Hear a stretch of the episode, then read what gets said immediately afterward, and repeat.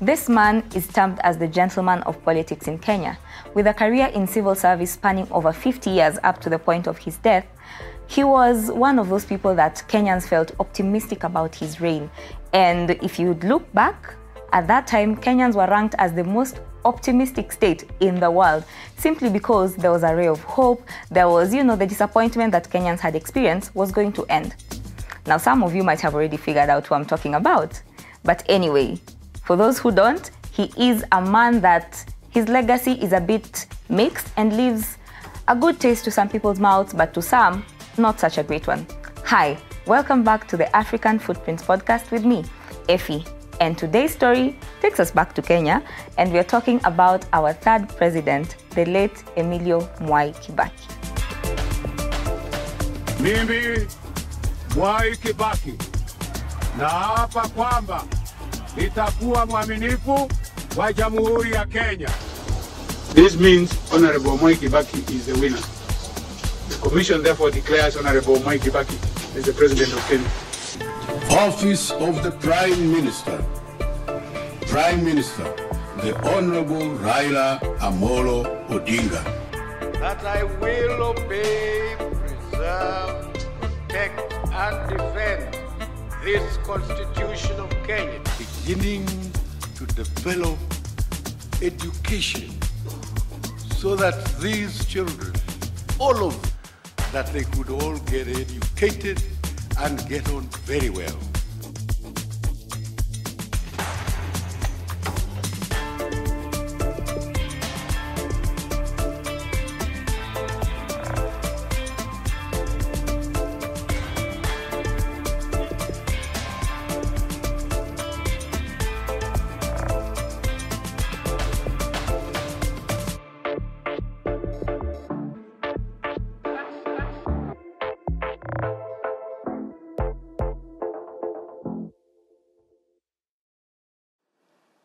Now, I know some of you might punish me for this, or but anyway, that's beside the point. Um, Mwai Kibaki is a man that was loved by many people. Born in 1931, he was just born in an average family back in the northern in the Central Highlands, and lived a pretty much normal life. But in his adulthood, he, he was a brilliant chap. So he got his degree in economics from the London School of Economics, and London School of Economics. Then, well, the praises are still there to date, but having gone to school in those days, he was one of the academically elite people. But that's not what we're here to talk about. Kibaki came under the legacy of a man of integrity. He was a man who understood economics, and at the point that he was coming in as our president, Kenyans knew the economy was going to take a turn. Now, just for context, we were coming from a place where the previous president, um, the late Honorable Moi, had left the economy in shambles it was only in the hands of a few people. Money exchanged hands in those who are in power, his the elites, his people. And we had also moved from the Kenyatta era where it was just the Kikuyu kingpins, and now we had the Kalenjin kingpins. So when Mwai Kibaki was sworn in as the third president of Kenya, Kenyans were hopeful. And this is because, one, he had the backing of many people and so many other tribes from the Kamba community, the Luo community, and not just the Kikuyu community as had previously been. So there was the perception that, one, we are going to move from a centralized um, leadership, form of leadership, to something more decentralized where everybody at least gets a piece of the cake at least so we thought. And there was also the belief that having a background in economics and having served in government for the two previous regimes in various ministries, he knew exactly what was ailing the country and he was the breath of fresh air that we needed. Again, so we thought. Um, so coming in, he came under two principles. One, he was going to end corruption essentially by fighting it from the roots. That meant those who are in the previous regime and those who ate from the previous regime were essentially going to be removed. And we had people like Githongo who served as the um, his czar when it came to political matters and just trying to curb corruption in that docket. But the thing is, when he came to power, there was also those people who got him to power that he needed to, how do I put it? He needed to, you know, exchange hands and say thank you, kupeana shukrani. So there was the struggle of trying to maintain his integrity and making sure we have a decentralized leadership while also respecting the Kikuyu leaders who are there, or the Kikuyu elites who helped him get to that place. Now remember, if for those who are there in 2002, that day was full of pomp and color when our new president was being sworn in on a wheelchair and a cast in his leg. And Mama Lucy Kibaki, our favorite, by his side. So it was a day that Kenyans were very hopeful and things were okay at that point, so I would say. But as we move forward, Kibaki proved to be just like any other president. So he was struggling between living up to the promises he had made while also respecting the establishment that had been there and the establishment that had gotten him where he was at this point. Now, across his leadership, something that he did that was very amazing, one of them was free education. Mwai Kibaki introduced free primary education for all kids in primary school, at least making sure that every citizen in Kenya had the basic level of education. And this meant even people who had not gone to school for lack of school fees and things like that came back to school and, you know, at least people are becoming literate. So that's a plus for him. Kibaki also oversaw some very good infrastructural projects. Some of the roads we see right now are built during his tenure. And he also had Chinese, um, the China became partners with Kenya at that time. So it was not a Uhuru thing, guys, calm down. So yeah, there was a lot of um, things that he had tried doing that were really good for the country. But at the risk of sounding like I'm a pessimist or whatever, I do not like sanitizing the dead. And of course, his legacy when he was dying, we all saw the newspapers and the blogs, everything was glorious and it was all nice. But I want us to look at the different side of Mwai Kibaki that many people tend to forget. And the first one that comes to mind when I just think of him is back in 1982 he was the one who moved the motion to have Kenya become um, single party state. A lot of people forget that. But after there was so much opposition and back and afterwards, um, multipartyism was introduced, he was one of the first people to take that opportunity and vie under his new party. I think it was the Democratic Party. Correct me if I'm wrong, I'm not quite sure. I think it was the Democratic Party. He was one of the first few people to try and vie for presidency under the new umbrella of the Democratic Party. Now, this made. Um, it left a bad taste in some people's mouths, and people like Kenneth Matiba and Jaramogi Oginga Odinga called him out for being an opportunist and a political survivor. In that, for most part of his career as a minister, he was less known, or rather, he was just lurking in the shadows. But um, he came out strongly to support single party state during Moi's tenure.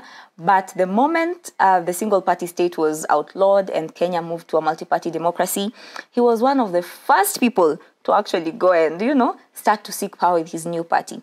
Now, that's beside the point. When Kibaki also came into power in 2002, like I had mentioned earlier, there was the struggle of maintaining the establishments that were pre existing and also trying to create a new legacy for himself. Now, as this was happening, him trying to live his story as the new president and doing things his own way versus um, ensuring he doesn't anger certain people, his cabinet secretaries and his kitchen cabinet were involved in several corruption scandals. One of the most notable ones being the Anglo leasing scandal, sorry, Anglo leasing scandal. And this is a story maybe we'll do in another another episode. But the Anglo leasing scandal was one of the one that hit Kibaki's cabinet the most at the core of it. And it made people start doubting his integrity and his um, decisions to fight corruption because he ended up shaking hands with some of people who were the oligarchs in um, the previous regimes, that is being Moi and Kenyatta. And the fact that he was not able to really nip corruption in the bud, left uh, people questioning his leadership. Now, at this point, he had decided, um, this is around 2004, 2005, and 2003, 2004, he decided to just bring in the people because they had experienced some rift with um, the Odinga fraction that supported him in the coalition, there was some rift that was being experienced, and this was because one, there was the introduction of the new constitution or the purported new constitution, and which was famously known as the Wako draft. So the Wako draft was, I think for those who are alive, you know, we went for a referendum in 2005, right? So it was um, a constitution that he had promised he would bring in a new constitution because the 1963 constitution was a bit too archaic and not Kenyan enough, so we needed something new. So there was the Wako draft, but there were things in the Wako draft that didn't sit right with the people. And that is when we had the chungwa versus the banana, the yes versus no fraction. The yes being the Kibaki fraction that supported the amendments to the constitution, with the no fraction, which led to the birth of the um, Orange Democratic Movement as we now know it, was the fraction that support that did not support the new amendments to the constitution, or rather the no, the no fraction. And of course, the no fraction won by a landslide. I think about 60% of the votes during the referendum. Now, this made things worse because this essentially set the pace for where we are heading in 2007. What happened was the rift between the Odinga fraction and the Kibaki fraction just widened. And because this widened, Kibaki decided to have an overhaul in the cabinet. And that means there was a lot of shuffling, and most of the people who were the Odinga fraction of the cabinet at that point were removed and he replaced them with those who supported him, people from his community. So we started seeing around 2005 we started seeing a Kibaki that a Kibaki regime that was slowly morphing into, you know, what Kenyatta's regime was. And this became um, one of the main ideologies that propelled the ODM movement, uh, sorry, Orange Democratic Movement, or the party, to fame in 2007. Now, fast forward to a stain that was left in Kibaki's legacy that I think for me um, essentially marked his presidency. Like when I think of President Kibaki, I will not think of roads, I will not think of all that. I will think of free education first, but I will also think of post election violence. Fast forward to 2007, Kenyans head for their next election. Remember all these happenings between 2002 to 2005 and 2006 essentially set the pace for the opposition that we had in 2007. And we all know we had the Pentagon and, you know, the strong army in the ODM camp. And the election happened, people voted. But on 30th December, Kufumba Kufumbua, you know, it was newspapers, ODM, Raila leading, uh, Raila will win this by a landslide. People knew who was going to win because people voted, and there was a lot of optimism in terms of this is where we're headed as a country. And this is because there are so many um, scandals that had happened during Kibaki's tenure that people knew they did not want him back as the president. So now, like I said, this set the pace for the um, the election that was in 2007. So as we moved to 2007, Kivuitu presided over the elections, and the elections were largely peaceful. But come the time of announcing the results, things started changing because people had voted, people had gone home waiting the results, and I think some of us were young, but we just sat down. I remember I was in the village, you know, the location behind the ID. and we just sat there watching the news, and we would see the tally and the polls, Raila leading. But then Kufumba Kufumbua, all the media people were sent out from the it was not IBC, it was the Electoral Commission of Kenya, ECK. They were sent out of the ECK offices where the um, tallying was happening, and the tallying stopped for a few minutes. And people like saying there was a blackout, and once the lights came back, well, Kibaki was leading, and Kibaki won. And Kivuitu came and gave a statement that Kibaki won by a small margin. Anyway, that's not the point. The actions afterwards are essentially what formed most of his legacy, at least for me in my mind, because growing up around that time, I did not know Kibaki's legacy. I did not know Kibaki's presidents from 2002 to 2007 because I was young. I was, I was in primary school. I was a child. But after 2007, there are some things that changed um, a lot in people's lives in Kenya, including myself. So that is what essentially we remember him for. So after the elections were announced, there was um, out public outcry, and Raila Odinga called for mass protests. And the observers, the international observers also said that that election was marred by rigging and there was a lot of discrepancies. And I think later on in a statement, Kivuitu also said he is not certain who won the election then, but hmm, suspicious. Anyway, that's none of my business. His monkey, his circus. Um, later on, there was a lot of conflict about what's going to happen, and there had been some conflict in various parts of the country. But again, Kibaki being a man who made decisions the way he wanted, and at some point, I tend to say eh, I don't, I'm not scared of this, but I think he made very poor decisions because the decision to get sworn in at night, first of all, by just doesn't sit right because why are you being sworn at night? Kwani you're stealing the presidency.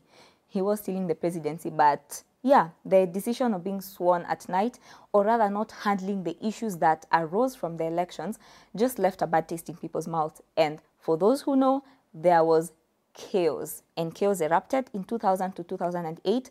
About 1,250 people lost their lives, and about 100,000 people or more were displaced. And that was, I think, the largest one we've ever had people displaced in this country. So war broke out and it became very chaotic to the point that there was no middle ground. There was no putting these two people on a table to negotiate about anything because the Raila fraction that supported him knew he won the elections. Honestly speaking, we all know he won the elections. That's not a secret. But Kibaki decided to clench to power and the man was not budging. So Kofi Annan was sent as the envoy to come and just try foster peace in the country, which happened because later on we got um, the peace deal that essentially gave us Kibaki as the president and Raila as the prime minister. And fast forward in 2010, we had our new constitution, which was promulgated. Now, that is also something Kibaki is remembered for. And I do not take that away from him in any way, and I do not intend to do so. But just because he gave us a new constitution, we have to understand the journey on how we got to have that new constitution, the journey on how we got to the point where power was now devolved to the counties um, to prevent the winner takes it all um, kind of situation that we had experienced, or rather having a president that, since the president is from this particular community, um, everything else, everyone else just takes a backseat because it's our time to eat. And I remember John Githongo made a statement once, I think in the book, It's Our Time to Eat, and he said, when Kibaki came into power, everyone expected something different. Kenya was going to be something new, and we were so optimistic and hopeful, like I said. But things just took a nosedive. And things took a nosedive, and things took a turn for the worst because corruption continued. The same, same old people who are the money makers and the money handlers in the country were still largely the same people who were in the previous regimes. So again, nothing really changed much. But despite um, having all this, I would not want to take away from his successes because he succeeded in so many things. He represented us well in the global landscape. We had a lot of infrastructural development, schools, and so many schools were actually built just to promote um, the free primary education. A lot of people going back to school. So a lot of schools were built, a lot of classrooms were built, and he brought new developments in the country, and the economy was very stable. In fact, in the whole of Kenya's history, the time Kenyans experienced the peak economic stability was when Kibaki was president. But, and also, of course, the introduction of the new constitution. And just because he had all these successes, I wouldn't want us to forget or sanitize him just because he is dead. May God rest his soul in peace. I wouldn't want us to forget um, the atrocities that happened during his tenure. I mean, people were burnt inside a church, an entire church with people inside. You know, so 2007 really marked a highlight in his presidency. And this is because, in my opinion, this is something that could have been avoided. The chaos, the post um, election clashes could have been avoided because it led to an almost a civil war in the country. And it could have been avoided simply by him desisting the urge to be sworn in at night and just making sure everything was set. If there were petitions to be taken to court, making sure all that was done fast before he could ascend to power. But because he didn't want to be the first one time president or he didn't want to be unseated, you know, he made some very bold decisions that were not so great and essentially put Kenya in a very bad position. Because I remember I was in Ushago and one of my aunties was actually pregnant. Now, this was the worst thing. She was in Eldoret, which was Rift Valley region, and was surrounded by, you know, the Kikuyu community where they used to stay. So it wasn't, I remember how everyone was scared at home because all the roads, remember Nyanza borders, Rift Valley. So the roads leading up to Nandi and all that were blocked. There were tires everywhere, so there was no coming in, there was no going out. And you can imagine the position you put your family in when everyone is scared. She's about to deliver, and you know, it just just not a nice position to be in. Now imagine this for millions of other Kenyans who are stuck wherever they are. Because I think those days people used to go vote in Ushago most of the time. So most people are stuck where they were. You could not leave. Many people are killed for essentially just belonging to a particular tribe. And some tribes banded together because they supported one candidate, other tribes banded together because they were against a particular candidate. And I think for me, that marked the height of his presidency. I remember him for all the good, and I would not want to sincerely take it away from him because he did some pretty good stuff. But what triggered me or what motivated me to talk about this story today is because every conversation I've had about how the economy is now and how Ruto is doing poorly, people always compare him to Kibaki was the best we had and all that, yada, yada, yada. But was he really? Was he though? Like, if you look at it keenly, was he?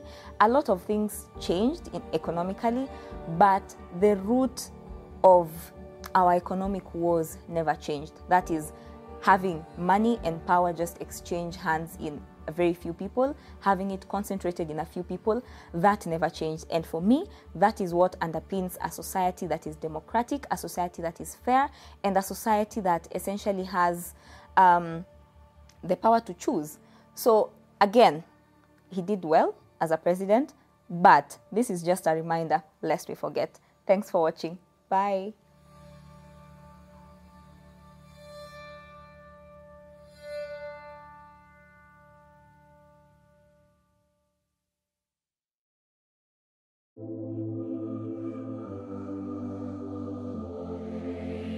My Lord, may God forgive him for saying such things. I could not be without having a woman because that could give me prostate cancer. And I can only imagine the sense of betrayal, anger, and uncertainty. Najenga dam ya Aror na Kimwarer kule katika sehemu ya Elgeyo Marakwet. I went to Alliance Girls School. That was, that was the school that people would make it 20. Africa, a land rich in natural resources, wildlife, and diverse culture. Historically seen as a dark continent, I think it's time we shed some light on the stories of people and events that have shaped our beautiful continent. Join me through this journey as we retrace our African footprints.